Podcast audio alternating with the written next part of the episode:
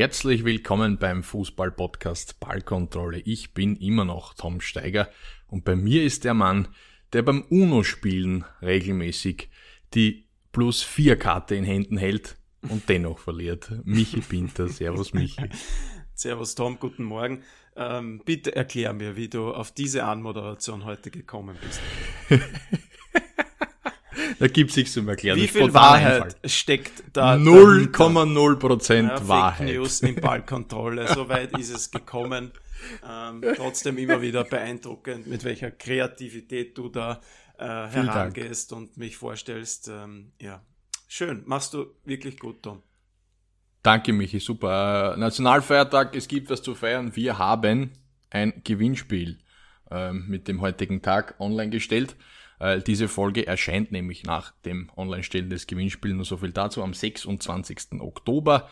Ähm, Philipp Hosiner war so nett und unterzeichnete bei Ballkontrolle, wenn man so möchte. Äh, es gibt ein geiles Dress von ihm zu gewinnen für alle Rapidler bitte weghören. ein Austria-Adress mit Hosina16 und seiner Unterschrift auf Instagram bei uns auf Ballkontrolle Official. So viel Zeit muss sein, dass wir das zu Beginn machen, Michi hätte ich gesagt, denn ähm, ja, für uns eine coole Sache und ich glaube auch für jeden Zuhörer und Zuhörerin da draußen ist das ein schönes Goodie zum Nationalfeiertag und Absolut. Ähm, wir haben uns auch überlegt, was man dafür tun muss. Das äh, werdet dann alles äh, ähm, bei Instagram lesen können. Also es bekommt es natürlich nicht für umsonst, sondern ein, zwei Klicks muss man dafür schon machen. Ich glaube, genau. alles nicht allzu schwer. Ähm, ja, und natürlich äh, ein schönes Trikot in Violett gehalten. Ähm, und Philipp Hosener sagt mir was, ja, da war doch mal was. Ähm, der hat quasi bei Ballkontrolle als erster Spieler unterschrieben wenn man ja. das so will. Wir werden uns auch bemühen, demnächst äh, eine Folge gemeinsam mit ihm aufzumachen. Ich habe da so mhm. einige Fragen. Das ist ja doch eine spannende Karriere, die er hinter sich hat. Von dem her, ähm, stay tuned oder stay tuned, wie Tom das gerne auf, auf Facebook schreibt. Ähm, da kommt dann. Ein Tippfehler äh, und der läuft mir immer nach. Ja, ich bin da ganz genau. Ich sagte das dann auch nicht intern, sondern schreibe das gleich in die Kommentare. Ja. Äh, Fehler gehören bestraft, das gibt's bei mir nicht. Von dem her, ähm, ja, äh, freut euch drauf, da wird's demnächst was geben.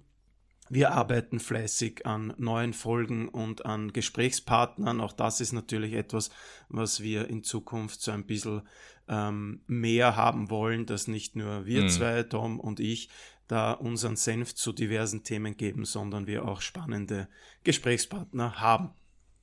Genau, so ist es, Michi. Und, und damit, apropos spannend. Ja, ja, gehen wir in die heutige Folge. Ich habe mir ein spannendes Thema rausgesucht und äh, beginne mal gerne damit, äh, dich zu fragen, lieber Tom. ja.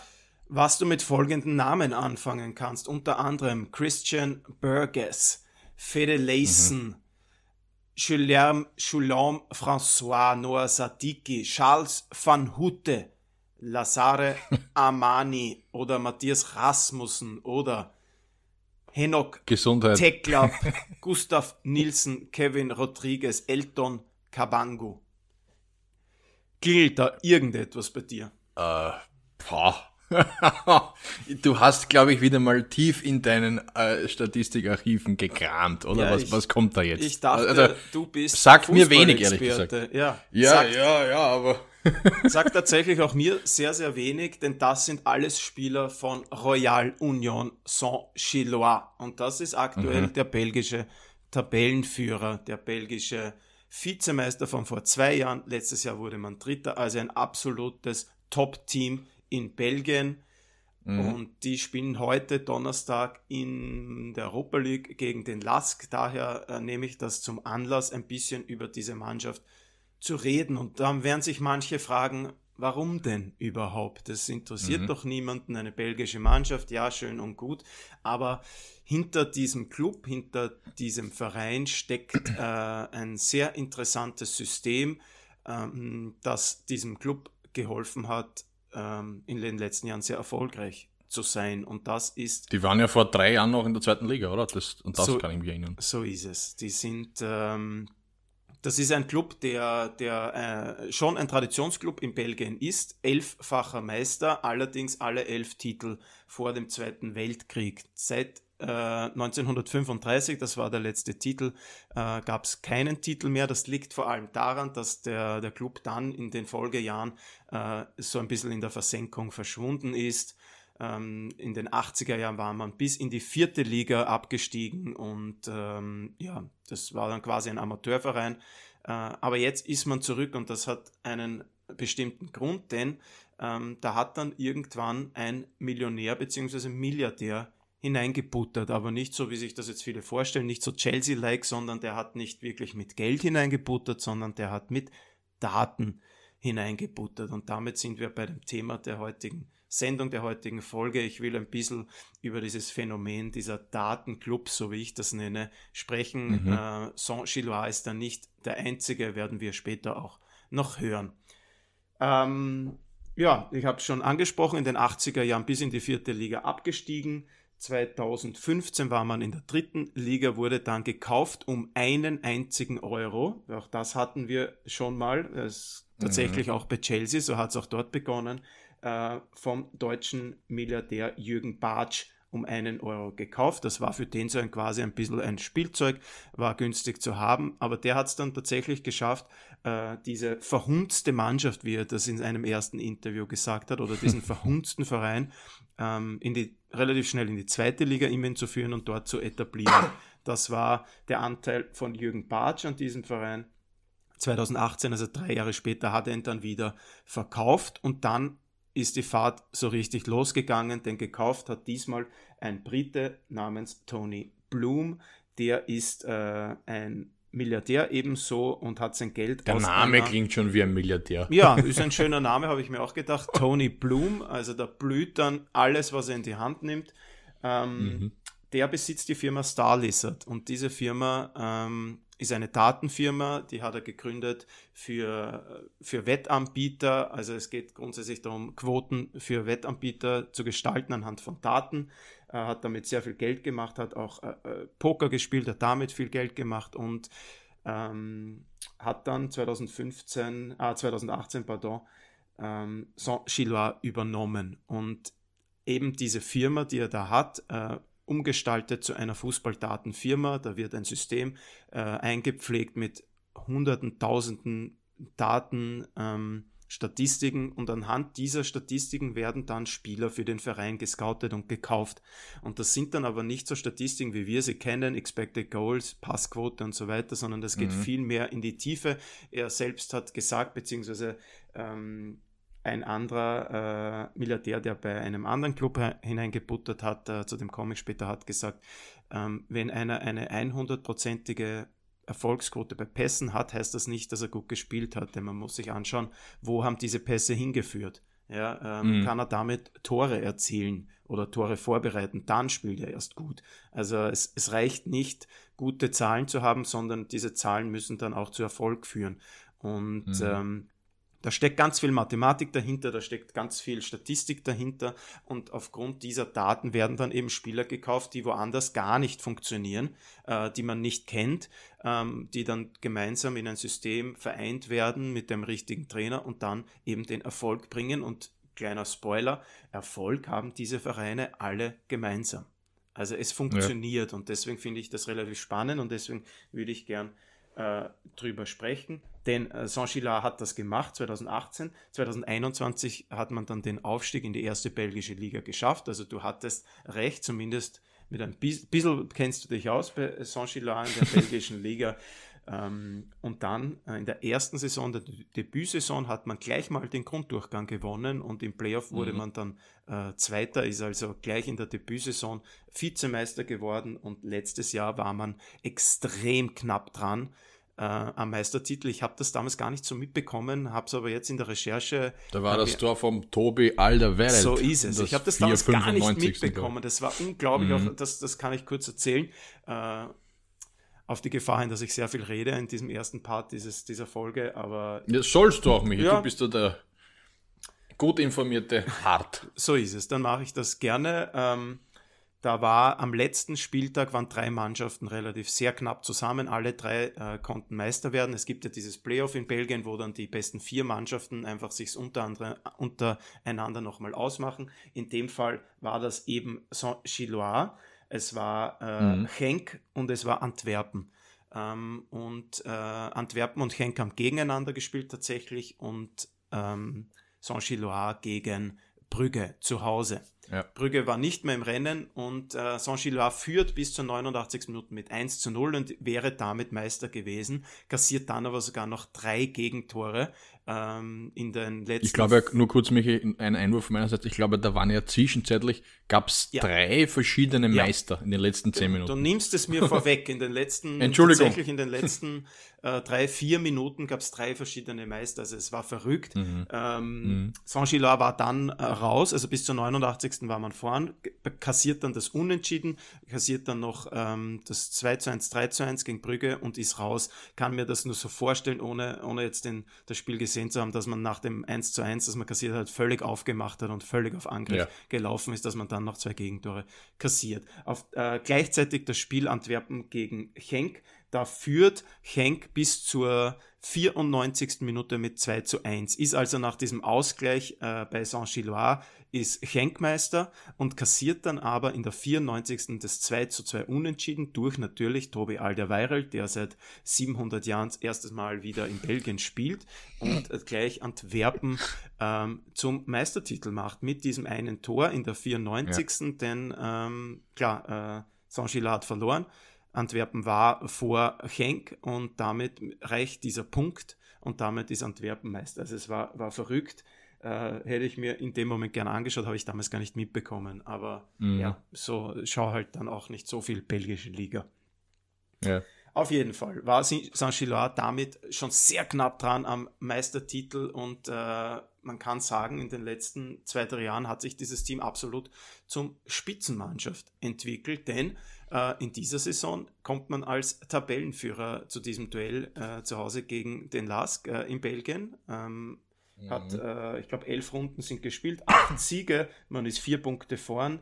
Ähm, also es könnte heuer soweit sein, äh, dass äh, der Titel da drinnen ist für Saint-Gilloise und dass dann ähm, dieses ganze äh, äh, Konzept, das dahinter steckt, tatsächlich das erste Mal richtig große Früchte trägt mit vor dem belgischen Meistertitel. Michi, die haben in den letzten eineinhalb Jahren, soweit ich informiert bin, ohne jetzt irgendwie äh, profund nachzusehen im Internet, äh, auch wichtige Spieler verloren. Also ja. so, ich glaube, das war Mitoma, Dennis Undav und jetzt auch Victor Boniface an, an Leverkusen. Ja, du nimmst es mir wieder vorweg, das wäre der nächste Punkt gewesen. Ich baue mich ähm, ein bisschen ein. Ja, sehr gut. es, es macht, macht Spaß, wenn du dann auch ein bisschen, zumindest ein bisschen, ähm, ein bisschen Kompetenz äh, vorgaukelst. Ähm, ja, so soll das sein. Also ja, du sprichst es richtig an. Wie macht das Saint-Gilloise? Also wo kommen die Spieler her? Es gibt da gibt ein schönes Beispiel, ist Dennis Undav. Ähm, kennt wahrscheinlich nicht jeder, aber ist ein deutscher Fußballspieler, der lange in der Regionalliga gespielt hat.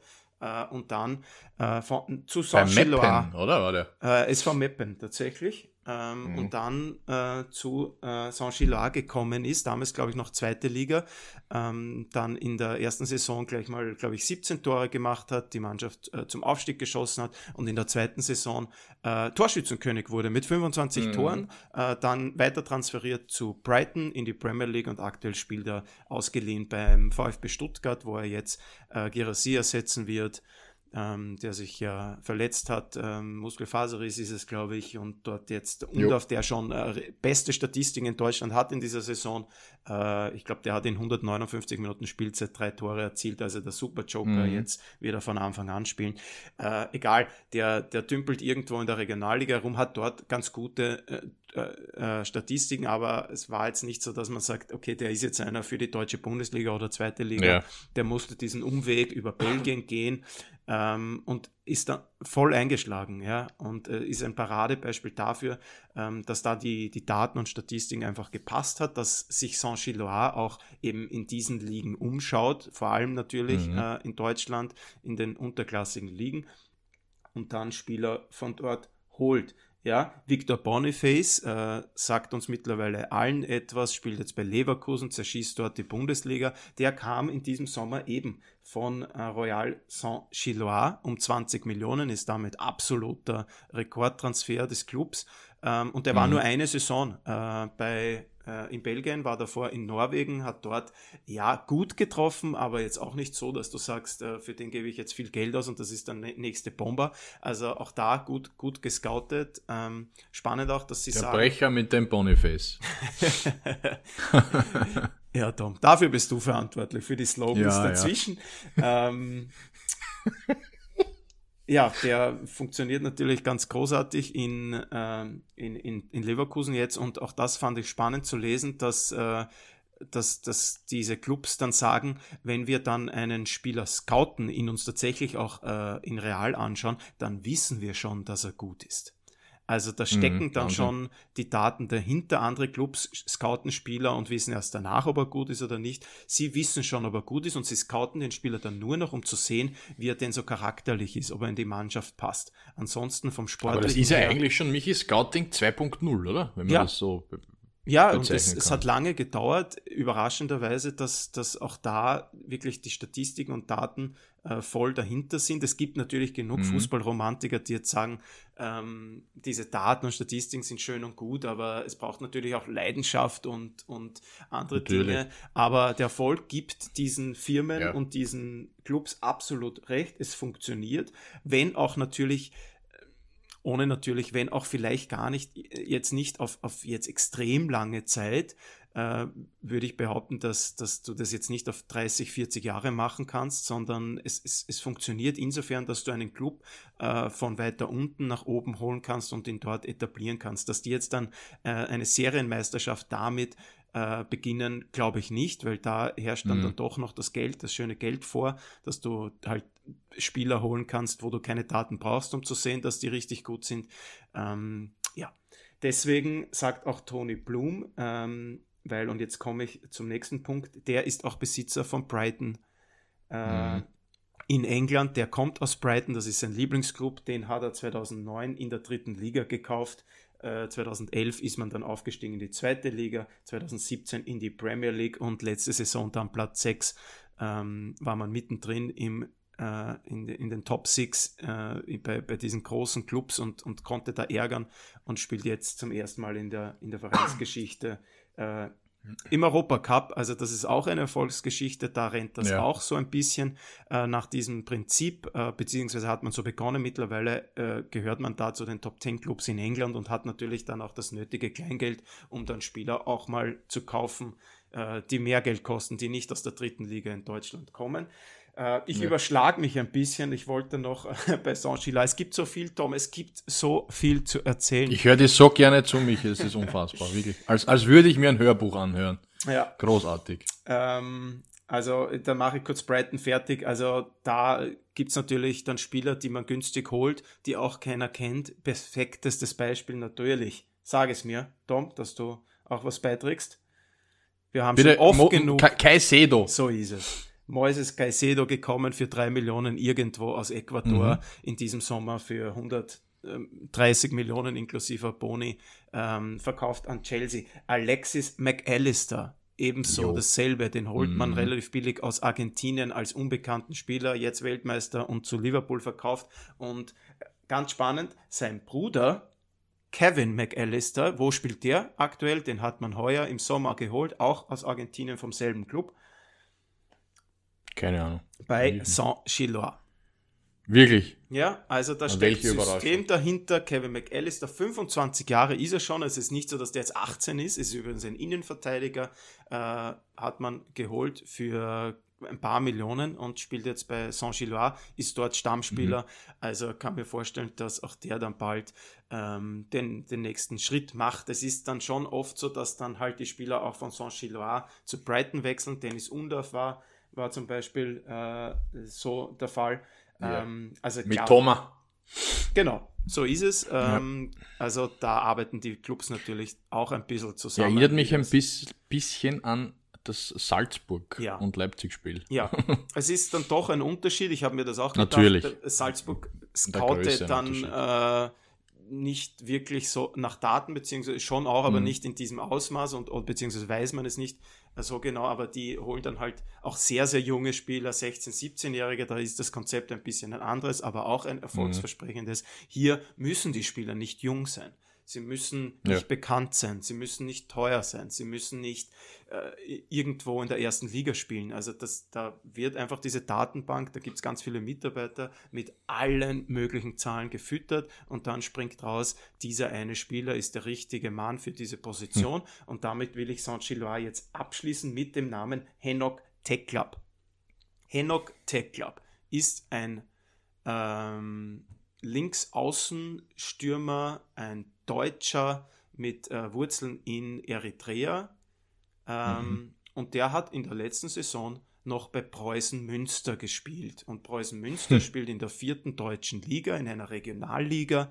Dort hatte er, ja, wenn ich mir seine Daten anschaue, ähm, ja, 28 Spiele, 6 Tore, 12 Assists eine Saison davor 7 Tore, 13 Assists. Also gute Daten für eine Regionalliga, wo du sagst, okay, dann geht es vielleicht in die dritte Liga, vielleicht in die zweite ja. Liga. Aber nein, den holt dann Saint-Gillois aus äh, der vierten deutschen Liga und jetzt spielt er statt vierte Liga Europa League. Ja, ja, äh, so schnell kann es gehen, da wird er sich selbst gewundert haben, wie plötzlich so ein Verein anruft äh, und natürlich machst du den Schritt dann, aber ein, wieder ein klassisches Beispiel eines völlig unbekannten Spielers, 24 Jahre, das ist ja nicht so, dass der 17 ist und äh, 19 Scorerpunkte in der vierten Liga macht, sondern der ist 24, mhm. der ist gestanden, der spielt schon länger im deutschen Unterhaus. Also das ist wie wenn du jetzt einen aus der, aus der österreichischen Regionalliga holst und den dann... Äh, das erinnert mich an, an, an Ronny Spuller, Michi. oh, das ist lange her. Wahnsinn. Ja, ja, aber dennoch. dennoch. Ja, das also, musst du jetzt kurz erklären, auch, bitte. Ich, ich glaube nicht, dass der Ronny Spuler, glaube ich, war Burgenlandliga beim SV Fortenstein. Ja, ich habe gegen ihn gespielt. ganz irre. Ja. Wahnsinn. Schnelligkeit circa ähnlich, oder war das damals? Ja, also. extrem schneller Mann, technisch, ja. äh, technisch äh, sehr äh, eingeschränkt, würde ich mal meinen, mhm. aber ja, der, okay, aber der ist dann halt vom Forschenstein zum SV Mattersburg gewechselt, hat genau. Europa League Quali gespielt. Okay. Ähm, ja. Das ist dann schon noch einmal, glaube ich, eine Klasse höher. Es gibt aber auch in Österreich natürlich, gerade im Burgenland kennen wir die Geschichten. Trimmel, Christopher ja. Trimmel hat gegen mich in der, in der Burgenlandliga gespielt. Damals war er noch Mittelstürmer äh, mit, mit ja, 18, 19, stimmt. da ist ja mein Jahrgang. Ähm, Unfassbar. Ja, äh, alles Höller gegen den äh, bei Stegersbach ja. gegen ihn gespielt. Ja, jetzt dann eine quasi fast eine Weltkarriere in der, in der Bundesliga äh, abgelegt. ja, aber das ist dann wieder ein schönes Beispiel dafür, wie Saint-Gillois arbeitet und wie gesagt, der Erfolg gibt der Mannschaft recht. Man ist Tabellenführer ja. äh, in, in Belgien. In der Europa League hat man jetzt äh, gegen Liverpool 2 zu 0 verloren, äh, gegen Toulouse ein 1 zu 1 und jetzt geht es eben heute äh, gegen den Lask zu Hause. Man ist klarer Favorit in diesem Spiel, musste im Sommer jetzt ganz viele äh, wichtige Spieler auch abgeben. Natürlich gehört das auch dazu. Der Erfolg gibt ihnen insofern noch recht, dass dann Spieler abgeworben werden, die dann natürlich auch den nächsten Schritt machen wollen, so wie Boniface eben, der, der ganz klar den richtigen und guten Schritt gemacht hat. Da gibt es auch noch ein paar andere Namen, die für 4, äh, 5 Millionen dann gewechselt sind. Insgesamt hat man 36 Millionen eingenommen, aber dann natürlich auch wieder Geld investiert, weil das gehört natürlich auch dazu. Man muss ähm, diese Abgänge auffangen. Sieben Stammspieler aus der letzten Saison, aus dieser erfolgreichen Saison, wurden abgegeben. Äh, man holte quasi sieben neue, die sofort äh, integriert wurden und wo das dann aber auch sofort funktioniert hat, weil auch das ist natürlich mhm. nicht selbstverständlich, dass da schon diesen Umbruch gegeben hat nach zwei Jahren in der ersten belgischen Liga mit diesen Erfolgen und dass dann sieben neue kommen, die dann gleich funktionieren. Aber warum, Tom? Weil die Daten es ihnen gesagt haben, ja. dass genau diese mhm. Spieler dann reinpassen mit ihrem Spielstil. Ähm, und jetzt ist man, ist man weit vorne und könnte sein, dass man heuer den Titel holt. Und da sind dann aber in Belgien ja noch andere Mannschaften. Da gibt es halt jetzt Antwerpen, da gibt es Henk, da gibt es Gent, da gibt es Anderlecht, da gibt es Brügge. Also das ist ja nicht so einfach, dass du dann mhm. einfach als Aufsteiger dort den Titel holst.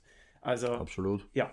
Ähm, damit fertig mit Saint-Gillois. Über Brighton haben wir schon gesprochen. Ähm, Da gibt es dann auch noch andere Namen. Robert Sanchez, der Goalie von Chelsea jetzt, Leandro Trossard, mhm. Yves Bissouma, Ben White. Also das sind alles so äh, Spieler, die über Brighton, ähm, die relativ billig zu Brighton gekommen sind, dort ein paar Jahre gespielt haben und jetzt bei den Top-Teams, bei Arsenal, bei Tottenham, bei Chelsea, bei Liverpool spielen.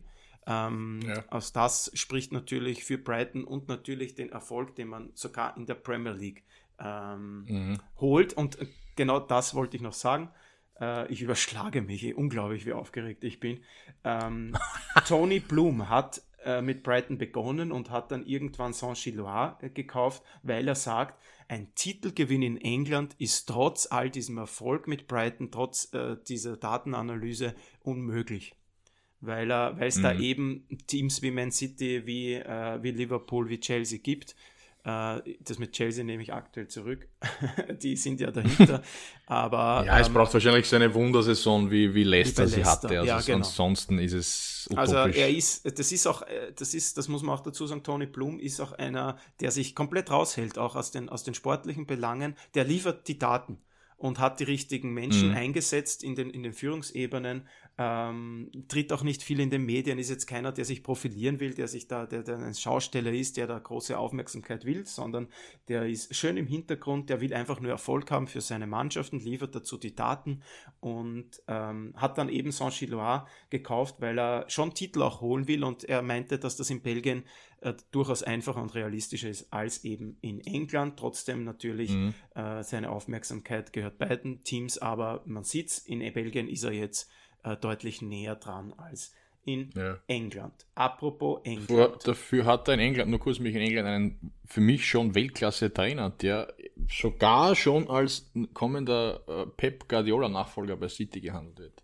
Rodrigo de Serbi, der einen ähnlichen Spielstil pflegt wie Guardiola. Ja. Sogar noch ein Spur mehr Pressing. Also das ist schon so das, das 2.0 des Pep Guardiola, dieser Rodrigo ja. de Serbi. Also das, Und es das passt ja gut zu dem Club. Nachdem dieses, dieses Konzept, das ja, auch das wollte ich noch sagen, angelehnt ist an diesen Film oder an diese äh, tatsächlich passierte Geschichte in den USA. Äh, Moneyball, ich weiß nicht, ob du den gesehen hast mit Brad Pitt, mhm. ich glaube aus yes. dem Jahr 2011. Das ist eine wahre Begebenheit, ähm, dass, dass dieses Konzept zum ersten Mal wirklich äh, auch äh, öffentlichkeitswirksam äh, in der, in der, im Baseball passiert ist, ähm, bei mhm. den Oakland Athletics, die einen Manager damals hatte, Billy Bean, der eine Mannschaft, die, die alle ihre besten Spieler verkaufen musste, die ein bisschen finanzielle Probleme hatte, sportliche Probleme, durch dieses Datensystem dann wieder zu Erfolg geführt hat. Jetzt nicht zum großen äh, äh mhm.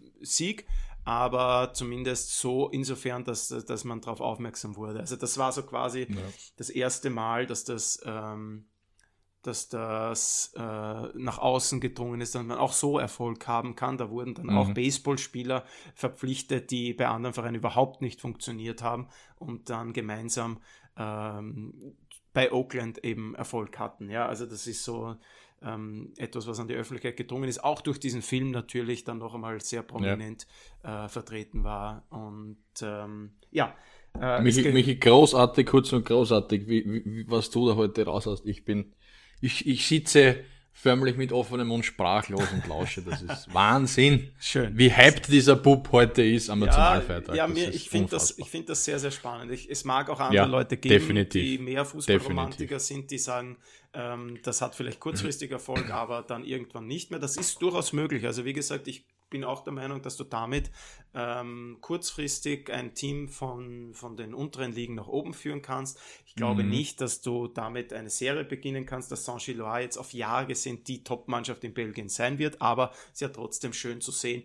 dass äh, gerade wenn es auch so ein Traditionsverein ist und vielleicht nicht so ein Retortenclub, äh, wie das genau woanders ist ähm, dann wieder zu, zu Ruhm und Ehre geführt wird, ähm, ist das doch, vor ist das doch ganz schön. Vor allem, ich finde es spannend, wenn du sieben Spieler, was du vorher richtig gesagt hast, sieben Spieler verkaufst, sieben neue holst und quasi jeder ist ein Volltreffer, ja. dann muss es daran liegen, dass äh, an diesem Datensystem, respektive diesen Datenspielern, so wie du das genannt hast, Datenclubs, was ja. dran ist und ja. äh, spricht eigentlich dann auch für, das, für dieses ganze ja, System und Konstrukt und möglicherweise wird sich der ein oder andere Club dann da was abschauen für die ja, Zukunft. Ja, zwei Punkte dazu. Ich glaube schon, dass natürlich auch die großen Vereine auch schon mit Daten arbeiten, ganz klar. Ja, ähm, natürlich. Außer Chelsea, da schaut, scheint das anders zu sein. Da holt man Spieler nur, wenn sie vier Tore geschossen haben. Bei einem kleinen mhm. Verein werden sie für 100. Und zahlt 400. dann 50 Millionen mehr als jeder andere. Genau.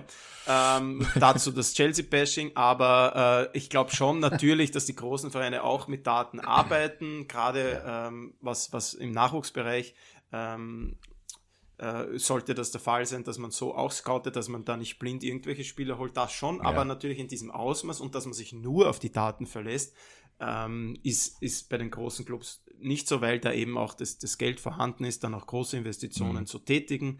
Ähm, der zweite Punkt ist, dass man natürlich auch ansprechen muss, dass es natürlich auch nicht immer klappt. Also da werden natürlich auch ganz ja. viele Spieler geholt. Äh, bei Saint-Gilloise hat es jetzt in dieser Saison äh, natürlich hervorragend gepasst, dass da sieben weg sind, sieben neue dazukommen und noch mehr neue, 13 insgesamt, aber natürlich sieben, die diese Lücken in der Startelf ähm, gefüllt haben und dass, dass, dass die dann noch besser sind als vorher. Ähm, das ist äh, Bilderbuch. Aber ist natürlich auch so, dass du wahrscheinlich von den, von den 13, 15, die du holst, dann nächste Saison wieder fünf wieder abgibst, weil die dann eben nicht funktionieren. Also ich, ich würde mhm. das jetzt mhm. nicht als, als diese Wunderformel verkaufen, die, datenbasiertes Einkaufen und Scouting, sondern das hat seine Berechtigung und das klappt dann ja. oft, aber es klappt wahrscheinlich genauso oft auch nicht. Also ja. dem muss man sich äh, gewahr sein, ähm, dass man da nicht einfach nur äh, den Computer rechnen lässt, dann kommt ein Name raus und den holt man und der ist dann zwei Jahre später der neue Weltfußballer. Also so mhm. es dann nicht. Es gibt genug auch, die, die nicht einschlagen, die nicht funktionieren und die dann eben wieder verkauft werden. Auch das gehört dazu. Ja, so, äh, ganz kurz noch, um das Thema komplett abzuschließen. Es gibt auch ein anderes äh, Gespann, ähm, und zwar in England und Dänemark. Äh, der Mensch dahinter heißt Matthew Benham ähm, der ebenso mit einer Datenfirma, welche Überraschung, ähm, reich wurde, äh, Millionär ist. Äh, Brentford, sein Lieblingsclub, 2006 hat er, hat er schon äh, den Verein äh, damals mit finanziellen Problemen unterstützt, Kredite gegeben äh, und 2012 hat er dann Anteile gekauft. Ähm, und ab dem Zeitpunkt ging es dann auch bergauf. Es ist dasselbe Konzept dahinter mit sehr viel dänischen Know-how ähm, bei Brentford, man weiß es, spielen viele dänische Nationalspieler, äh, sind viele dänische Funktionäre am Werk, auch ein dänischer Trainer. Ähm, 2014 Aufstieg in die zweite Liga, ähm, 2021 in die Premier League, dort jetzt äh, 13., 9. und 14. Also es ist jetzt nicht so erfolgreich wie bei Brighton, aber trotzdem, man hat sich auch ähm, in der Premier League etabliert und hat das auch vor allem anfangs ähm, gemacht, indem man einfach günstig Spieler eingekauft hat, die sich dann zu richtigen Volltreffern entwickelt haben. Äh, Ollie Watkins mhm. habe ich mir dann notiert, ähm, der jetzt bei Aston Villa spielt, englischer Nationalspieler geworden ist, der auch um 400.000 oder so aus irgendwo aus England gekommen ist und später um 30 Millionen verkauft wurde. Seit Benrama mhm. bei West Ham jetzt und ganz spannend, auch ein Österreicher durfte äh, da mal kurz mitspielt, Konstantin Kerschbaumer, aktuell glaube ich beim WRC noch, aber mhm. dort äh, ja.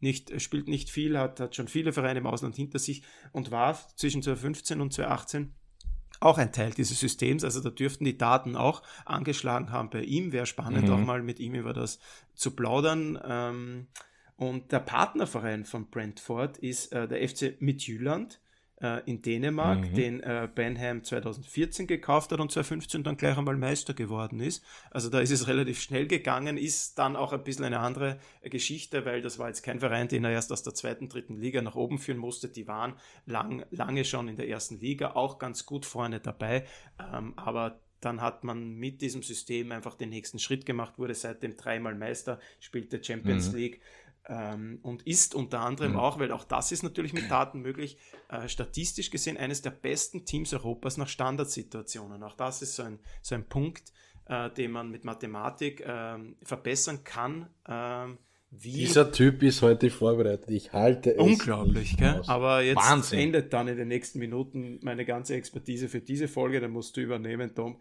Ähm, Also ja, auch, auch Standardsituationen kann man über Statistik, über Mathematik verbessern, indem man schaut, welche Spieler haben da gute Werte.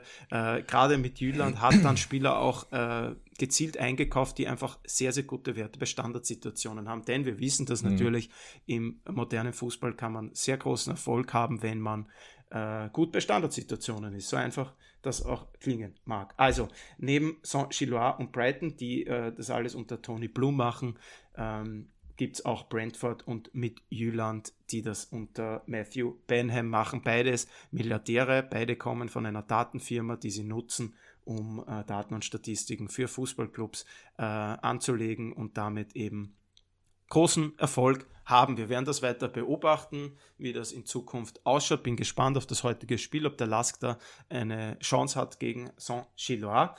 Ähm, wir werden sehen. Beziehungsweise die Hörerinnen und Hörer werden es schon wissen, wenn sie die Folge vielleicht nach heute Abend, Donnerstagabend hören. Mhm. Genau, so ist es ja. Wahnsinns-Exkurs mich. Ich bin, wie gesagt, sprachlos. Großartiges Thema deinerseits. Die Idee kam von dir und ich, äh, mir bleibt die Zuhörerrolle, weil mhm ja, du einfach unfassbar äh, informiert bist und Statistiken ausgegraben hast, die ja, ich, ich, ich, wahrscheinlich viele nicht wissen. Ich finde es äh, durchaus spannend und deswegen habe ich mich jetzt ein bisschen damit beschäftigt und ich glaube, das ist ja auch ein mhm. Thema, äh, von dem jetzt nicht alle Bescheid wissen und das ist ja dann schön, wenn wir das in unserem Podcast ein bisschen näher beleuchten genau so können äh, soll ja nicht nur ein, ein Tratsch-Podcast sein, ja. wo wir über Dinge reden, die eh jeder weiß, dass Bellingham gut ist, glaube ich, müssen wir nicht in unserem Podcast erst, erst äh, so behaupten, äh, sondern dann auch ein bisschen ähm, einen Mehrwert äh, schaffen für unsere Zuhörerinnen ja. und Zuhörer, ähm, die, uns das, die uns gerne belohnen können mit einer guten Bewertung auf, auf Spotify. Da würde ich mich dann sehr freuen für diese Arbeit, die ich mir da gemacht habe. Absolut, Michi, Michi, großartig, ja. Und äh, machen wir den sportlichen Übergang zu einem Thema, was wahrscheinlich äh, unter den Zuhörern und Zuhörern bestens oder wo sie bestens informiert sind. Die Champions League äh, ging wieder mal weiter. Dienstag, Mittwoch, heute ist Donnerstag. Wir beleuchten kurz den Dienstag beginnen da mit Galatasaray gegen Bayern in der Gruppe A. Ähm, da sprach eigentlich nach 45 Minuten außer dem Ergebnis zur Halbzeit nicht viel für die Bayern, denn Gala ist den Rekordmeister aus Deutschland überrannt, wenn man so möchte. Icardi und Co. waren massiv on fire und bei, ich habe es gehört, 136 Dezibel ähm, ist in ja. Istanbul das Stadion förmlich explodiert. Das ist wie wenn neben dir eine Boeing startet, so 10 Meter entfernt circa.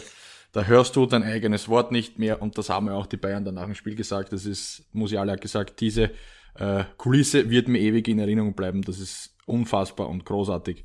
Und wenn das dann ein gegnerischer Spieler sagt, dann sagt das sehr viel aus über die Atmosphäre in Istanbul. Und ja, Icardi macht das 1-1 und da schaut es dann wieder gut aus für Istanbul in der 30. vor der Pause. Aber dann ist es einfach das ja, kalte FC Bayern, wenn man so möchte. Die haben zwei, drei Chancen in der Halbzeit zwei und dann gewinnen sie diese Partie auch 3 zu 1 und Gala ist nicht mehr fähig hinten nach, dass sie drauflegen. Und es ist für mich so ein Beispiel, wenn du die Bayern an der Angel hast, wenn du sie so dermaßen herspielst, dann musst du eben auch die Tore machen. Das hat Gala nicht gemacht, zwei, drei unfassbare Sitze vergeben. Und dann verlieren sie am Ende der Partie 1 zu 3 gegen Bayern. Ähm, und die Bayern sind, wenn man so möchte, mit wieder mal in der Gruppenphase unfassbar unterwegs. Nach drei Spielen neun Punkte sind quasi durch in dieser Gruppe. Und dann gehen wir gleich zum anderen Spiel. Ja, warte kurz, fertig. Tom, da habe ich, äh, hab ich natürlich auch noch ja, ja, bitte, dazu bitte, zu geben. Ich habe das Spiel bitte. auch gesehen und es war halt wirklich äh, ein sehr außergewöhnliches Spiel, auch wenn das Ergebnis jetzt relativ konventionell ist, so wie man das erwarten hätte dürfen. Aber auch wenn man sich die ja. Statistiken anschaut. Also äh, ja. Galatasaray hatte mehr Ballbesitz, hatte mehr Expected Goals. Der, der Wert der Expected Goals war höher. Mehr Schüsse aufs Tor, mehr Großchancen, mhm. mehr zielgenaue Pässe. Ähm, ja. Also das ist schon spannend, auch wenn es natürlich ein Auswärtsmatch für Bayern ist, aber wenn du den Spielstil von Bayern kennst, das ist viel Ballbesitz, viel ähm, mhm. Dominanz, ähm, man drückt dem Gegner sein Spiel auf und auch das, eigentlich war das so zu erwarten, dass man das bei Galatasaray auch macht, aber ähm, war dann ganz, ganz komisch, denn Galatasaray war die bessere Mannschaft und äh, Bayern mhm. war dann einfach sehr eiskalt, ja, äh, äh Punkt eins, ein, ein sehr komisches Spiel. Das zeugt aber auch, wie gut Galatasaray in dieser Saison ist. Wir haben Absolut. in unserem äh, Champions League Vorschau äh, Folge haben wir, ja, waren wir uns nicht ganz sicher. Die haben viel eingekauft, viel prominente Namen, aber es funktioniert dann eben nicht immer gleich so. Aber äh, es wird spannend in dieser Gruppe. Okay, Bayern ist vorne weg, drei Spiele, drei Siege. Aber wir haben dann beide gesagt, wenn alles normal läuft, sollte sich Manchester United äh, für die Co-Phase qualifizieren. Das würde ich jetzt revidieren. Äh, Gala hat ja auch gewonnen, 3-2 bei United. United in der letzten Runde. Mhm. Ähm, es ist, Vor allem, ich schaue es mir gerade an, Michi, was die, die haben eine bessere Bank gehabt als der FC Bayern. Ja. Da kommt Angelino, Dries Mertens, Tango Ndombele und Hakim Ziyech von der Bank. Ja, Wahnsinn. Das Wahnsinn, ist ja. absurd. Und jetzt Punkt zwei und trotzdem gewinnen die Bayern dann, weil da eben ja. dieses Bayern gehen, dieses, dieses Erfahrung, wir haben die Erfahrung, wir haben die Abgebrühtheit und äh, selbst wenn man mal nicht, ausnahmsweise mal nicht das dominierende Team ist, macht man dann eiskalt diese, diese Tore, allein das 1 zu 0, das war eine Chance, ein guter Pass, ein äh, sensationell mhm. starker Abschluss.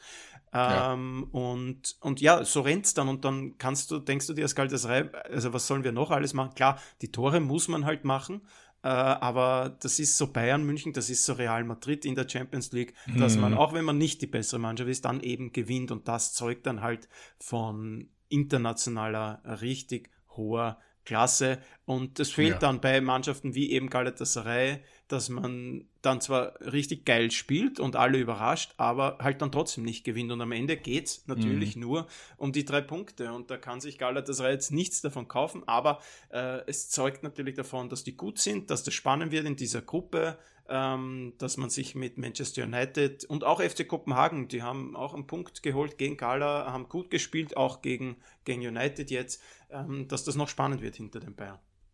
Ja, absolut richtig. Ja. Gehen wir dann äh, gleich weiter zu United gegen Kopenhagen. Ähm, wir haben davor schon privat ein bisschen geplaudert. Da sind zwei Protagonisten ins Licht gerückt, ins Positive für sie. Andre Onana und Harry Maguire, die viel gescholtern in der letzten Wochen und Monate. Vor allem Harry Maguire bekam ja, wurde ja durchs Dorf getrieben, wenn man so möchte. Ja. Ähm, und der macht dann das wichtige 1 zu 0 und erlöst so ein bisschen United, die dann hinten raus quasi noch das 1 zu 1 kassieren hätten können, Schrägstrich müssten. Mhm. Aber dann ist es Andre Onana, der den Elfmeter pariert, ich glaube in der 97. war es, mhm. ähm, und Kopenhagen dann den Punkt im Theater of Dreams verwehrt dadurch. Ja, zu, zu Harry Maguire kurz. Ähm, ist ja immer sehr lustig, wenn man sich über ihn äh, lustig machen kann. Und ähm, es war natürlich ganz oft so sehr töpelhafte Aktionen und dann gibt es ja. diese, diese aus dem Zusammenhang gerissenen Videos, wo er äh, beim eigenen mhm. Tor auf Abseits äh, ein Abseitspfiff verlangt oder eben ja Eigentore ja. oder Klar waren da noch Fehler dabei, aber das ging dann schon alles viel zu weit. Absolut. Also man muss ja, da ja, immer absolut. bedenken, dass da ein Mensch dahinter steckt. Klar, ein ja. gut bezahlter Mensch, ein, ein, sehr gut bezahlter Mensch, aber was da abgegangen ist ähm, mm. in Sachen Harry Erinnert mich so ein bisschen an David Beckham früher. Da. Ich habe die Doku gesehen auf Netflix. Ich habe es mir noch nicht angeschaut, ja, aber da, ich glaube, bei David Beckham hatte man zumindest noch Respekt vor ihm. Ähm, aber, mm, aber mm, ja, nicht wirklich. Kann ich jetzt gar nicht ja. so beurteilen, aber Harry Mayer, es war ja. schon too much und das war jetzt dann auch in den Medien, ja. dass sich dann auch äh, Menschen stark gemacht haben für ihn, weil er, er, war dann seine Zielscheibe. Er kann machen, was er will und wenn er mal gut spielt, dann wird halt für zwei Minuten nicht über ihn gelästert, aber wenn dann wieder ein Eigentor passiert und das passiert halt und natürlich ist bitter, dass es ihm gerade ihm wieder passiert, ähm, mhm. aber ich habe den äh, bei der Europameisterschaft in England damals live gesehen, der war überragend da hinten drinnen. Also wenn ja. er, wenn er in Form ist, wenn er verletzungsfrei ist und wenn er das Vertrauen spürt von, vom Publikum, das im englischen Nationalteam war das damals so, äh, da waren wir ja auf dieser Welle zu Hause, äh, Football is coming home, dann war der richtig gut und der war dann ja, glaube ich, auch im, mhm. im, Team des Turniers und hat hinten alles abgeräumt, vorne bei Standardsituationen immer gefährlich. Äh, klar ist er kein keine, keine, keine Koryphäe am Ball und, und man hat verstolpert drin und alles, aber der ist schon sein Geld wert, das ist ein guter Innenverteidiger und das war, und ja. abgesehen davon war es einfach egal, der kann so viele Fehler machen, wie er will, ist, rechtfertigt das es nicht, dass nicht man sich über einen Menschen persönliche und menschliche so ist es. und das war's, da hat sich seine Mutter dann sogar gemeldet und kann mir vorstellen, dass das äh, richtig schwere Zeit, umso schöner, äh, dass er jetzt dieses Tor macht und dann auch von den Fans gefeiert wird, also Mhm. Dann braucht es natürlich auch die Fans von Manchester United, die hinter ihrem Spieler stehen müssen. Egal, ja. was da passiert, wenn sich ganz England über ihn lustig macht, ganz Europa über ihn lustig macht, dann muss sein Club hinter ihm stehen, dann müssen die Fans seines Clubs hinter ihm stehen. Das war, glaube ich, äh, nicht immer so, aber ähm, nach diesem Tor, nach diesem Sieg wurde er gefeiert, Sprechchöre, und das war, war wirklich schön zu sehen. Schöner Abschluss dieser Gruppe A, Michi. Deinerseits gehen wir zur Gruppe B. Ganz ja, es kurz menschelt, nur. Es menschelt. Ja, ja es, es ist am, am Nationalfeiertag ist menschelt. Ja, nicht nur, ich kann nicht nur Statistiken, sondern ich habe auch Empathie ja. für Menschen, die ich nicht kenne. Großartig, Michi, großartig. Gruppe B, ganz kurz, äh, FC Arsenal gewinnt bei äh, in Sevilla.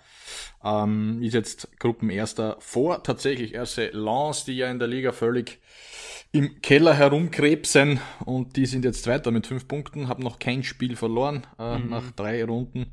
Äh, in einer Gruppe mit Arsenal, Sevilla und Eindhoven ist das eigentlich richtig stark, finde ich, von Kevin Danzo und Co. Ja. Ähm, Gibt es von dir noch dazu was schnell zu sagen oder, oder gehen wir weiter in der Gruppe, ähm, Gruppe C? Nicht wirklich. Also da, das lasse ich mal einfach so stehen. Alles, alles komplett richtig gesagt. Passt. Dann ist es die Gruppe C mit, wie kann es denn anders sein? Du hast es vorher schon kurz mal gesagt. Jude Bellingham macht, macht Real wieder zum Sieger bei Braga. Und da sind auch äh, drei Runden gespielt in Gruppe C Real mit neun Punkten vorne weg und man kann sagen, die werden auch da durchmarschieren, sind mehr oder minder quasi schon fix dabei, brauchen gleich nur einen Sieg und das werden sie daheim einfahren gegen Prager und dann ist es vorbei.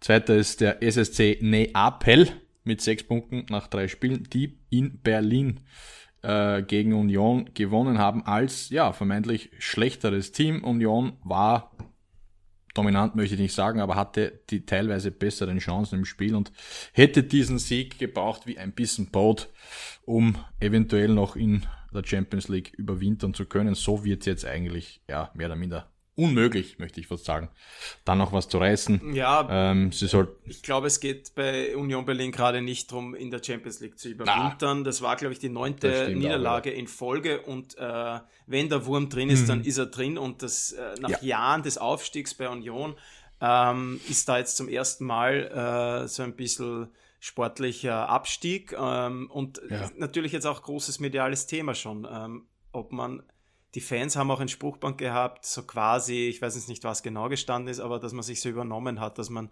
sich äh, zurückerinnern mm. soll, wo man herkommt, weil man eben im Sommer groß eingekauft hat, weil da jetzt ein Bonucci spielt, ähm, weil mm. da mhm. andere Leute spielen, ja. ähm, die natürlich vom Namen her nicht bei Union Berlin spielen sollten. Also man hat Geld investiert, hat sich mhm. breiter aufgestellt, hat sich auch prominenter aufgestellt, um dann auch eine gute Rolle in der Champions League zu spielen und äh, natürlich auch um sich zu festigen im Spitzenfeld der Bundesliga. Mhm. Also ganz, das muss ja auch der Plan sein, dass man jetzt nicht sagt, wir hatten jetzt diesen Ausrutscher, diesen positiven und nächstes Jahr spielen wir wieder ja. gegen den Abstieg, weil wir einfach diese Werte haben und dieser Arbeitsverein bleiben wollen, sondern äh, wenn du dann die Champions League Millionen hast und äh, da mal vorne drin bist, muss ja das Ziel eines Vereins sein, alles zu mhm. unternehmen, um äh, da dauerhaft dort zu bleiben und sich einfach als ja. Spitzenteam zu etablieren und dann in 10, 15 Jahren spricht keiner mehr davon, dass Union Berlin mal äh, lange zweite Liga gespielt hat und dann überraschend Champions League äh, Platz geholt hat, sondern dann ist das einfach ein Spitzenclub. Äh, so soll sich mhm. das entwickeln und diesen Plan hatte sicher auch Union Berlin, indem man dann auch äh, international erfahrene Namen eingekauft hat, Robin Gosens, ähm, Kevin Volland ähm, und so weiter. Aber, Leonardo Bonucci. Ja, den habe ich vorher, vorher eh schon genannt. Der ist natürlich das ja, Paradebeispiel dafür, dass da plötzlich. Da passte ich wieder spielt. mal nicht auf. Ähm, aber die Fans sind jetzt so ein bisschen, ja, ihr habt, ihr seid ein bisschen größenwahnsinnig geworden und besinnt euch auf eure ja äh, besinnt euch auf eure äh, Wurzeln, aber auf der anderen Seite natürlich stehen, man hat es dann auch ge äh, gesehen nach, nach der 1-0-Niederlage gegen Napoli, die Fans voll hinter der Mannschaft haben gesagt, mhm. ja, äh, hast du Scheiße am Fuß, hast du Scheiße am Fuß. Ähm, Richtig. Die ja. schießen einmal aufs Tor. Napoli hatten natürlich mehr Ballbesitz. Man weiß es, Union ist keine Mannschaft, die groß Ballbesitz hat, aber hat einen besseren äh, Expected Goals Wert gehabt. Union Berlin und hätte dieses Spiel auf keinen Fall verlieren sollen. Man hat ja, glaube ich, auch ein Abseitstor erzielt. Ähm, mhm. Also ja, da läuft es aktuell überhaupt nicht. Das heißt, äh, Union wird sich jetzt nicht darauf konzentrieren, in der Champions League zu über überwintern, sondern jetzt mal wieder Punkte einzufahren, um auch äh, in der Bundesliga nicht gegen den Abstieg spielen zu müssen. Richtig. Realität heißt Abstiegskampf und jedes Champions League-Spiel, glaube ich, ist für Union, respektive für die Fans von Union Berlin, einfach ein Fest, ja. das man feiert und mitnimmt, denn wer weiß, wann Union wieder Champions League spielen wird nach dieser Saison. So, wir gehen ja. in Gruppe D. Da ist es RB Salzburg bei Inter Mailand, die, ähm, ich, ich glaube, nach außen hin wird so verkauft, als hätte Salzburg in diesem Spiel, auch nach 90, 95 Minuten gesehen, eine große Chance gehabt, dort Punkte mitzunehmen. Ich sehe es nämlich ganz anders. Nur kurz mich dazu, denn ich habe das Spiel über, über die volle Distanz gesehen und ich finde, Inter hat es extrem schlau gemacht hat immer gewusst, wenn sie das Tempo anziehen müssen, wenn sie ein, zwei Gänge höher schalten müssen. Sie haben einen Lautaro vorne drin, dann kam noch Thuram im Zentrum, sind sie im Mittelfeld einfach viel besser mit Mikitarian, äh, mit Shalanoglu und dann auch Barea. Ähm, und es hatte für mich nie den Anschein, als hätte Salzburg dort was mitnehmen können, um, um ehrlich zu sein. Ähm, denn wenn es darauf ankam, war Inter da und hat dieses Spiel für mich am Ende auch, und das, das, das, dabei bleibe ich souverän gewonnen, auch wenn nur ein 2 zu 1 steht zu Hause gegen Salzburg. Denn auch st statistisch gesehen waren sie einfach viel besser, hatten mehr Ballbesitz, mehr Torschüsse, vor allem Expected Goals 2,52, Salzburg 0,5, also das sah jetzt nicht ja. viel danach aus, als könnte Salzburg da was reißen. Meine Meinung. Weiß nicht, wie, wie, wie du da dazu stehst, zu diesem, zu diesem Duell. Also ich kann, kann bewerten, was, was auch äh, nachher passiert ist, dass äh, Salzburg sehr zufrieden war mit dem Auftritt. Äh, ja. Man steckt ja so in einer Mini-Krise, hat jetzt in der Bundesliga das erste Mal seit, äh, seit dem 18. Jahrhundert, glaube ich, äh, zwei Spiele in Folge verloren. ähm, und hat die Tabellenführung abgegeben. Also es, es, ist alles nicht so selbstverständlich, wie es in den letzten Jahren war. Äh, Sturm mhm. äh, schielt schon so ein bisschen auf die Meisterchance. Also das war in den letzten Jahren ja. unvorstellbar. Ähm, und jetzt fährt man halt nach Mailand und hat ähm, ja, äh, nach einer wirklich schlechten Leistung gegen den Lask, wo man 1-0 verloren hat, äh, ein paar Tage davor, äh, hat eine gute Leistung geboten, wieder ja, die klassischen, die, die klassischen Salzburg-Dinge, ja. wieder eben so unerfahren, so, so äh, naiv teilweise. Ähm, mhm dass dann eben ein Inter Mailand mit viel Erfahrung, äh, mit viel Qualität da äh, einfach cleverer ist und, äh, und dann verdient aber natürlich auch dieses Spiel gewinnt. Ja. Aber Salzburg hat wieder eine gute Leistung geboten. Auch die italienischen Medien haben das so gesehen, haben geschrieben, ja, war ein hartes Stück Arbeit für die Insagi-Truppe Salzburg, die jüngste Mannschaft Europas, ähm, hat wieder gezeigt, wofür sie stehen und hat mit Pressing die, die, die pressen ja durch. Also die, das ist halt auch die Gefahr mhm. bei Salzburg, dass du auch 3-0 hinten sein kannst und dass das trotzdem nicht äh, das Konzept veränderst. Also es geht immer, immer ja. weiter, immer machen, nach vorne, pressen, draufpressen. Und eine clevere Mannschaft nutzt das eben aus. Äh, ja, äh, ich, wir haben es angekündigt oder ich habe es angekündigt, dass ich in dieser Gruppe es ganz, ganz schwierig sehe für Salzburg, selbst nach mhm. diesem ersten Sieg gegen Benfica. Also ich glaube, es geht tatsächlich gegen Benfica um diesen dritten Platz, damit man in der Europa League weiterspielt, so wie es in den letzten ja. Jahren eh auch der Fall war ähm, ich glaube, Inter und Real Sociedad. Auch das, lieber Tom, ich weiß nicht, ob du dich daran erinnerst, habe ich angekündigt. Diese Mannschaft kennen ja. sehr wenige und jetzt stehen sie nach äh, drei Spieltagen an der Tabellenspitze mit zwei Siegen und einem Unentschieden. Ähm, ich glaube, Real Sociedad und Inter werden sich durchsetzen und für Salzburg geht es yes. dann eben gegen Benfica da muss man dann einfach äh, dieses Rückspiel auch gegen Benfica gewinnen zu Hause äh, und schauen, dass eben Benfica, auch das ist natürlich möglich, dann gegen Real Sociedad Punkte macht, gegen Inter Punkte macht. Äh, bei Salzburg sehe ich das eher weniger, dass, äh, dass mhm. die gegen Real Sociedad und gegen Inter nochmal ja. noch Punkte machen. Aber wir lassen uns überraschen. Ja, und dann gehen wir in den Mittwoch, hätte ich äh, gesagt, und beginnen mit meinem, wenn man so mag, FC Barcelona, ähm, das mit, glaube acht äh, da kannst du fast schon eine Weltauswahl draus machen und ich hoffe, dass die alle zurückkommen. Übermorgen Samstag im El Clasico äh, zu Hause im äh, Olympiastadion ist es ja jetzt gegen Real Madrid. Ähm, da fehlen Lewandowski, Rafinha, De Jong, Pedri und, und, und. Also das ist schon ein großer Aderlass. Dennoch äh, gab es den Sieg gegen Schachter Donetsk am Schluss ein bisschen glücklich, weil Donetsk dem 2 zu 2 näher war wie Barca dem dritten Treffer. Sei es drum, das war der Arbeitssieg, der vermeintliche Pflichtsieg und man führt dementsprechend auch die Gruppe H an mit drei Spielen und neun Punkten. Also da wird nicht mehr viel passieren. Porto dahinter gewinnt auch bei Royal Antwerpen, die weiterhin bei null Punkte halten, mit 4 zu 1 und somit wird sich da wohl ein Duo durchsetzen in dieser Gruppe. Lieber Tom. Nächste Gruppe. Ganz kurz ja, bitte, auf die bitte. Gefahr hin, ja, ja, hier bitte. wieder unsere Zeit zu sprengen, äh, weil ich gerade sehe, äh, du als Barca-Experte, erzähl mir doch ein bisschen mhm. was, was hältst du ähm, von Lamin Jamal? Also der ist ja 16 Jahre alt. Das ist. Ähm, und ist jetzt da fast gesetzt bei Barcelona. Ist das ist, ist der wirklich so gut oder ist das wieder so ein bisschen ein Ansu Fati-Ding, dass die Barca ist ja bekannt dafür, äh, junge Spieler früh mhm. aufzubauen. Da ist jetzt auch, habe ich gelesen, Marc Guiu, ein 17-Jähriger, der ja. jetzt in der Liga reingekommen ist und mit seinem zweiten Ballkontakt den 1-0-Siegtreffer erzielt hat. Also der, der wird auch gleich mhm. wieder gefeiert, hat eine äh, wahrscheinlich auch gleich wieder eine Ausstiegsklausel von 27 Milliarden Euro. Ähm, also ja, Barca bringt da immer so. wieder diese jungen Spieler rein, schön, ja. aber, aber ist da was dran oder, oder ist, der wird er dann nächstes Jahr auch nach äh, Brighton ausgeliehen? Na, nein, glaube ich nicht tatsächlich. Lamin äh, Jamal ist 16 und ist mit der beste Spieler beim FC Barcelona. Das ist Wahnsinn, wenn man das so sagen kann. Ich, ich habe mir den seit Wochen gerne angesehen und ich glaube auch, dass da mehr dahinter ist als bei Ansu Fati in der Prime, wenn man das bei Ansu Fati so sagen kann, der ist ja glaube ich erst 21 oder 20. Aber der war mit 16 auch schon bei Barca ja. im, im Kader mit Lionel Messi. Hatte dann Aber eben große mal, Verletzungssorgen auch. Also ich ja, dem, das muss also man leider hat, auch sagen. Das will ich jetzt nicht so stehen lassen, dass ich glaube, dass der schlecht ist, aber ich glaube, der, der hat schon Riesenpotenzial, aber der hat sich dann halt, ja, der war ja. lange verletzt, der. Es hat ihm diese, diese Spritzigkeit, diese Dynamik gekostet, diese, diese langen Ausfälle, diese Knieverletzungen. Ja sehe ich so. Deswegen auch jetzt, man hofft bei Basta, dass er Brighton ein bisschen wieder in die Spur findet, aber man hat jetzt diesen Lamin ja mal. Und ich, ich lehne mich weit hinaus. Und das habe ich damals schon, viele, die mich kennen zu der damaligen Zeit, mit denen ich gesprochen habe, werden sich vielleicht erinnern.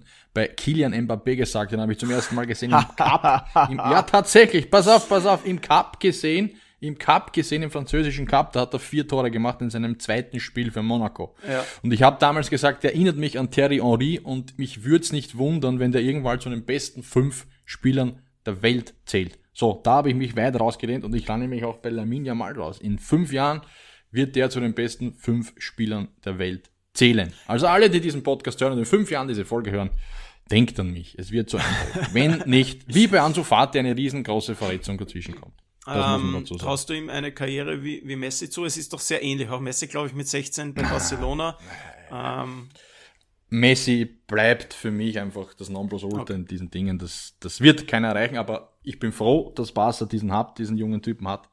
Denn er tut dem Club momentan sehr gut. Und nicht zu vergessen, auch Firmin Lopez, der ist zwar unter Anführungszeichen schon 20, aber er setzt Pedri, Gavi und De Jong momentan extrem gut, war gestern der beste Mann dreimal auch Alu getroffen. Also der ja. sticht da auch rein in den Kader bei FC Barcelona. Die Gruppe machen wir dann fertig, haben wir gesagt, mit FC Porto. Das macht, das ist, das wird wahrscheinlich ein, ja, ein, ein, Duell werden um den Gruppensieg, wobei ich glaube, den hat Barca ja eh schon innen. Dann gehen wir in die Torresgruppe, die sogenannte Gruppe. Was ist es? Gruppe uh, F. F, danke Michi. Paris, BVB, Newcastle und Milan in dieser Reihenfolge, denn PSG bost zu Hause im Parc des Princes den AC Milan aber sowas von, die waren chancenlos beim 0 zu 3 respektive 3 zu 0 für die Franzosen. Und auch für mich überraschend, der BVB Dortmund gewinnt bei Newcastle in Newcastle im St. James Park äh, mit 1 zu 0, wobei auch da Newcastle die weitaus bessere Mannschaft war, aber am Ende steht eben das 1 zu 0 für Dortmund und ja. das war ein extrem wichtiger Sieg, um da wieder ein gutes Wörtchen mitzureden. Äh, ich glaube, neben PSG dann ins Achtelfinale einziehen zu können. Lieber Tom, wie ist es möglich, dass Paris Saint-Germain vor drei Wochen 4 zu 1 in Newcastle verliert und eine inferiore mhm. Leistung bietet und dann ja. äh, gestern äh, zu Hause AC Milan wieder mit 3 zu 0 abschießt. Eine, eine Mannschaft mhm. mit so viel Qualität, wie ist das möglich, dass die, ja. dass die so einen Qualitätssprung innerhalb von Spielen hat? Das ist doch, das, das, das sagt so ja. viel aus, auch wieder über diese Mannschaft. Genau. Ähm, die die spielen, wie sie gerade Lust haben, wie sie gerade drauf sind. Ja. Äh, das ist doch, das würde keinem anderen Team, äh, Spitzenteam in Europa so passieren, oder? Richtig, absolut. Das ist eine Wundertüte international. Ähm, sie haben für mich, und das habe ich mir angesehen mit die beste Verteidigung der Champions League, also mit Hakimi, Marquinhos, Skriniar und äh, Lucas Hernandez, also viel mehr geht da nicht mehr mhm. äh, auf der, in der absoluten Weltspitze. Und dann vorne drin ist es für mich auch mit der beste Angriff der Champions League mit Mbappé, Colomani und Dembele, wenn sie denn wollen, wenn sie denn on fire sind, das waren sie gestern. Und dieses wenn sie denn wollen ist eigentlich immer zu hinterfragen bei absoluten Vollprofis, die ja, ja genau, also Mbappé und Dembele am, am, im besten Tagen einfach zu den besten besten zehn Spielern regelmäßig der Welt gehören. Und dann muss man das auch regelmäßig am Platz sehen. Und ähm, natürlich ist es dann Mbappé, der sich immer wieder rettet. auch in schwierigen Phasen dann die Tore macht. Der einzige, der da so ein bisschen raussticht, aber auch seine Starallüren hat. Und der Achillesferse ist so ein bisschen das Mittelfeld, wo ich dann glaube, am Ende wird es nicht für den großen Wurf reichen und eben auch diese unkonstanten Leistungen, respektive, was du auch vorher richtig gesagt hast, Lustlosigkeit, die sich da immer wieder reinschleicht. Und ich weiß nicht, ob das Luis Enrique dann moderieren kann äh, in weiterer Folge, dass es, dass es eben nach ganz oder zum Titel reichen könnte äh, in der Champions League, bin ich sehr skeptisch. Ja. Aber der erste Schritt muss schon mal in der Liga passieren, das sind sie ja auch nicht.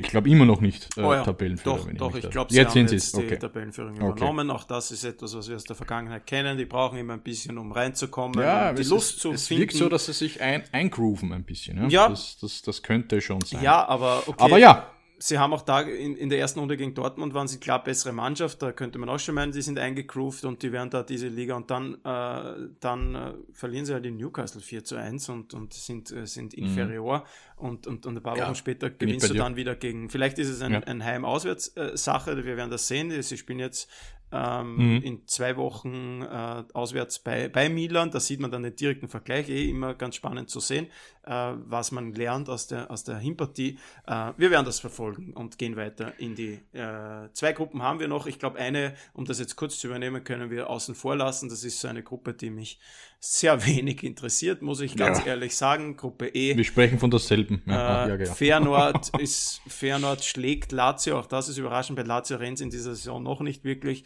Und äh, Celtic mhm. holt äh, zu Hause einen Punkt gegen Atletico Madrid, 2 zu 2 Ausgangslage.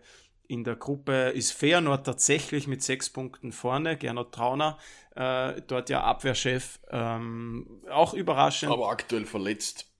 Äh, ja, ist er? Weiß ich gar nicht. Hat er, er war ja, ja, ja verletzt, verletzt ja. und dann jetzt mhm. schon wieder. Okay. Ja, auch nicht mehr der Jüngste. Da tun die Wehwehchen dann doppelt weh. Ähm, ja. Aber trotzdem spannend, dass Feyenoord sich da scheinbar durchsetzen kann. Atletico ist Zweiter und Lazio mit vier Punkten dahinter. Ja. Also wird noch spannend auch in dieser Gruppe. Mehr wollen wir dazu ja. nicht sagen. Und dann noch äh, Gruppe G jo. mit City und Leipzig. Das ist auch eine klare Sache. Beide haben 3 zu 1 gewonnen gegen die Young Boys bzw. Roter Stern. Ähm, ich glaube, da wäre alles andere als ein Weiterkommen von City und Leipzig dann durchaus überraschend. Mhm. Ja, ja spannend auch. Ab und Entschuldige, Tom, weil ich es gerade sehe, in dieser ja. Gruppe sechs Spiele, bis jetzt fünf davon sind 3 zu 1 ausgegangen. Boom. Wow, das wandelnde Lexikon, ja, da ist es. Völlig egal, aber ich sehe es jetzt auf einen Blick und finde das, find das lustig. Ja, es sagt natürlich nichts aus, ja. aber ja, nur dieses genau. Duell zwischen Roter Stern und Young Boys, das ist tatsächlich das Duell der, der beiden Außenseiter, endete 2 zu 2 unentschieden, alles andere also Man City hat äh, dreimal 3 zu 1 gewonnen. Äh, mhm. und Leipzig, da spricht man von Konstanz. Genau, Leipzig zweimal 3 zu 1 gewonnen und einmal 3 zu 1 verloren. Also mhm. 3 zu 1 äh, ist ein Ergebnis, auf das man in dieser Gruppe wohl tippen kann. Ja.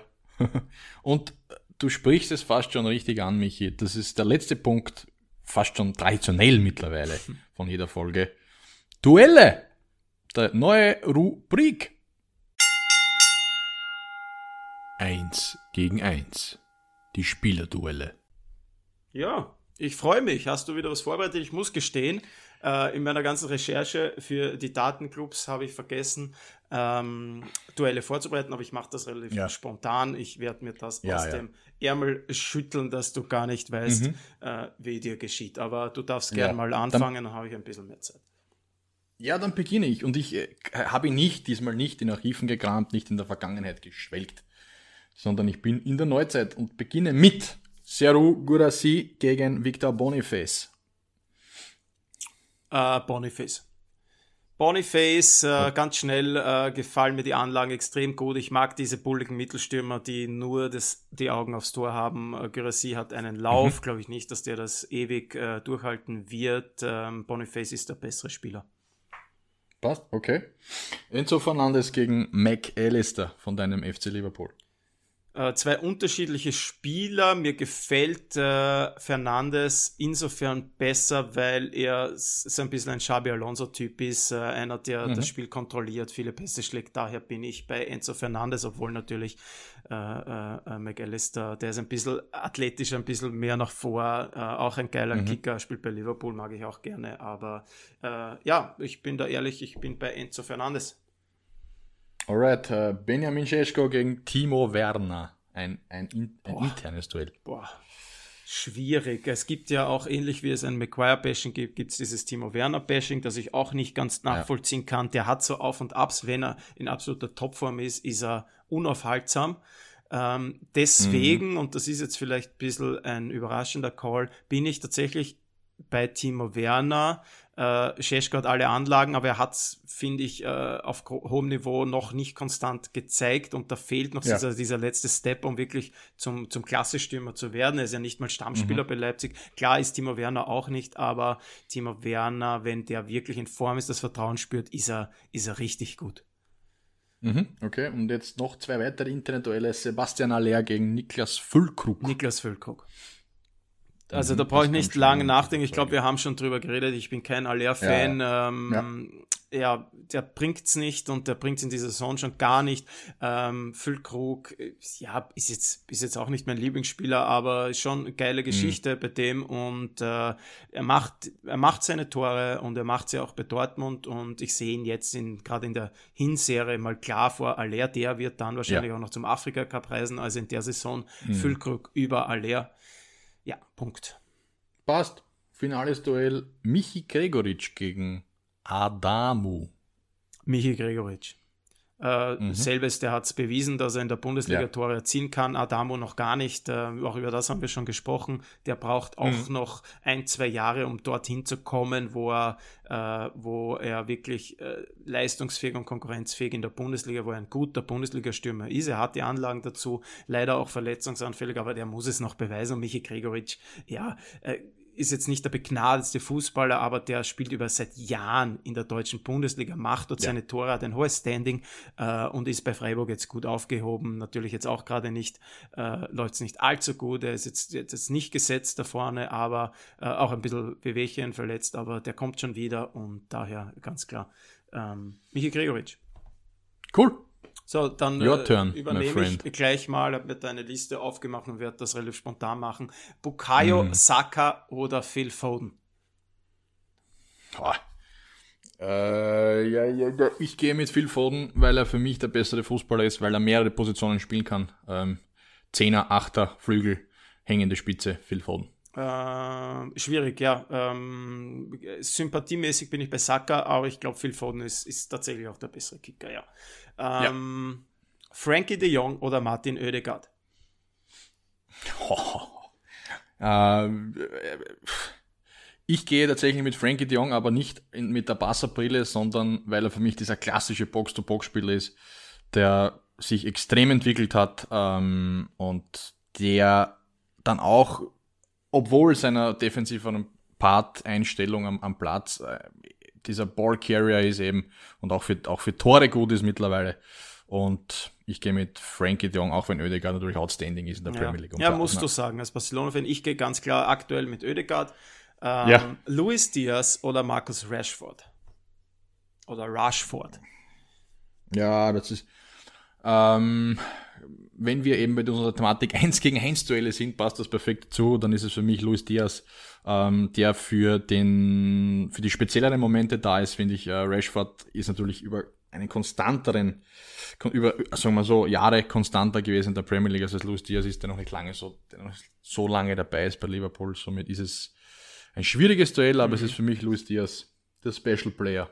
Mm, ich bin, also wirklich spannend, was ich heute alles sage. Ich bin da bei Rashford tatsächlich. Ähm, mhm. Aber äh, natürlich nur, wenn, wenn wirklich wenn er, wenn er wirklich in Form ist. Also er ist ein Spieler, der so Auf- ja. und Abs hat innerhalb einer Saison. Wenn er dann in Form ist, ist er, ist er überragend gut, trägt er eine Mannschaft.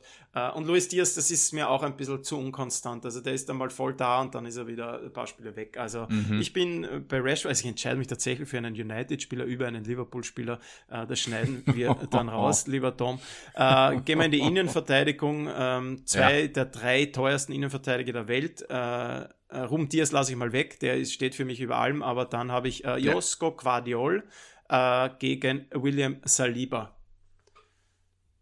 Saliba. Aktuell ist für mich tatsächlich. Ja, aktuell ist es für mich Saliba, auch wenn der in der französischen Nationalmannschaft nicht dran darf, ich weiß nicht warum, ist für mich einer der aktuell fünf besten IVs der Welt, William Saliba. Mhm. Ähm, bockstark da hinten bei Arsenal, ähm, war letzte Saison Entwicklungsschritt brutal.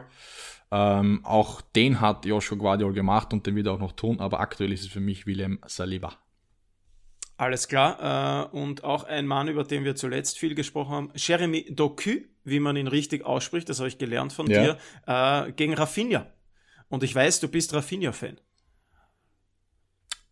Bin ich tatsächlich, ähm, aber ich muss tatsächlich mit Doku gehen, weil diese Athletik, diese Dynamik, diese Rakete, die wird in den nächsten Monaten und Jahren für viel Furore sorgen und sich auch zu den besten zehn Spielern der Welt entwickeln. Und es ist für mich Jeremy Doku. Das heißt, du würdest, wenn möglich, 1 gegen 1 besser ist. Wenn möglich, würdest du tauschen, Rafinha gegen Doku? Ich würde gerne traden, ja. ja? Wenn ich Doku haben könnte, würde ich tauschen. Spannender ja. Call. So, jetzt verlässt er auch ein bisschen seine, sein Barcelona-Flaggschiff. Schön. uh, und das letzte Duell, Rechtsverteidigung, uh, Hakimi gegen Trent Alexander-Arnold. Es ist für mich Tagesverfassung, ähm, obwohl ich glaube tatsächlich, dass äh, Hakimi für mich offensiv, auch wenn Trent äh, Alexander Arnold natürlich unfassbare Flanken schlägt, Hakimi offensiv auch im Konterspiel der bessere RV ist, respektive RAV ist, Außenverteidiger dann im Offensivspiel. Äh, ja. Ich gehe mit Hakimi.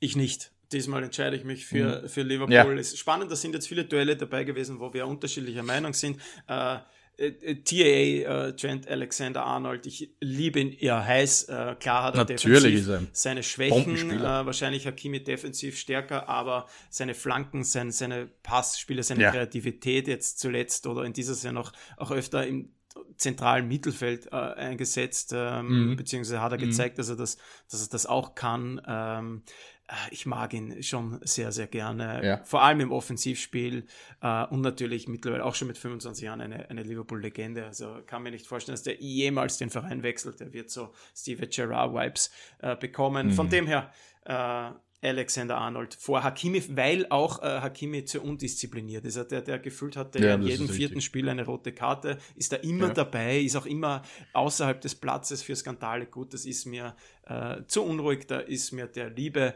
Trent äh, aus Liverpool äh, deutlich lieber. Mit dem sanften Gemüt eines Michi Pinters. Ja, wir sind, wir sind im, im Geiste ja. vereint. Also wir sind sehr, sehr ähnliche Persönlichkeiten. Wir haben auch einen ähnlich veranlagten rechten Fuß. Ähm, habe auch äh, Flanken, butterweiche Flanken geschlagen äh, als Rechtsverteidiger beim ASV Steinbrunn. mhm. Grüße gehen raus an den ASV Steinbrunn. Ja, ich weiß gar nicht, ob ich jemals über der Mittellinie war damals, aber ja, ah. ähm, ah. da ist Ähnlichkeiten absolut äh, vorhanden. Michi, das ist ein großartiger Satz deinerseits, womit ich diese Folge beenden möchte, mehr oder weniger. Ähm, wir sind wieder ein bisschen über unsere ausgemachten Zeit drüber, ja. aber ich glaube, äh, mit extrem viel Wissen gefüllt, vor allem deinerseits äh, für die Zuhörerinnen und Zuhörer, über den Exkurs da in diese Datenclubs, Datenvereine und das Ganze dahinter, Scouting etc. Vielen Dank für deine Expertise, Michi, für deine Zeit, für deine Informationsbeschaffung. Ähm, ich bedanke mich jetzt auch schon bei unseren Zuhörern und Zuhörern Zuhörerinnen und Zuhörern, so ist es richtig, ähm, vor allem die bei Instagram auch mitmachen beim Gewinnspiel. Wir haben es eingangs gesagt. Bitte, bitte liken alle Dinge, die da unten äh, nötig sind. Bitte tun. Wir würden es vor allem, vor allem auf Spotify darüber freuen und auf Apple Podcasts, wenn ihr uns bewertet, um mehr Sichtbarkeit zu generieren für diesen Podcast. Ähm, ja, und von, von, mir war's das am Nationalfeiertag. Feiert's brav oder was man immer auch am Nationalfeiertag tut. Genießt diesen, hört vor allem Ballkontrolle. Ich bitte euch, wir bitten euch. Und von mir gibt's ein Bussi und Baba. Ja, vielen Dank, Tom, auch dir für deine Expertise, was dann auch die Champions League betrifft. Ich glaube, wir ergänzen uns dann da sehr gut. War wieder eine sehr, sehr schöne Folge, hat mir Spaß gemacht. Äh, auch von mir natürlich der Aufruf, macht's mit bei dem Gewinnspiel, ist ein, ein schöner Preis. Äh, unterstützt uns, bewertet uns. Ähm, Tom hat schon angesprochen, gerade diese Bewertungen auf Spotify sind natürlich sehr, sehr wichtig, um da ein bisschen eine Zahl zusammen zu bekommen. Da geht noch mehr, also bitte gerne machen. Schickt uns auch gerne Feedback, was wir besser machen können, auch mit Themenvorschlägen. Wir plaudern sehr gerne über alles Mögliche. Äh, ich gehe jetzt raus, schwenke eine Österreich-Fahne und äh, verabschiede mich dementsprechend äh, auch mit einem Bussi und Baba.